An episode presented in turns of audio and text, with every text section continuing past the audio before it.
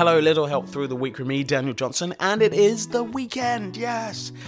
Whew. Uh, hopefully, your domino effect for the weekend has, you know, really taken its to its limits as far as you can because you just think, oh, this will make someone feel good because it makes me feel good because they feel good. Anyway, we're talking about domino effect for this week's subject, and it's really made me feel so kind of happy because I'm I'm stepping away from being upset and sad. I saw a terrible film, right? And I know some friends haven't seen that film, and they said, "What do you think about the film?" And I just said, "You know what? Maybe just go and see it." Because if I give it a hard time and go, "Yeah, it's rubbish. I hated it," blah blah blah, which I normally do because I'm quite tough when it comes to movies.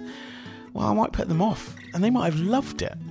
Why don't I not ruin it and just let them enjoy? Could have been the best film they've ever seen, and I'm already like, no, it's terrible, hate it, blah, blah, blah. No, no, no. Let go.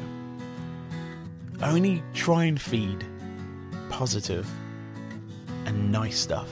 It's so easy to be negative and, you know, and sometimes you have to be honest, don't get me wrong. When they've watched it and they're like, well, what did you think? You'd be like, well, I didn't think it was great but you haven't put them off watching it. I think that that's what's important.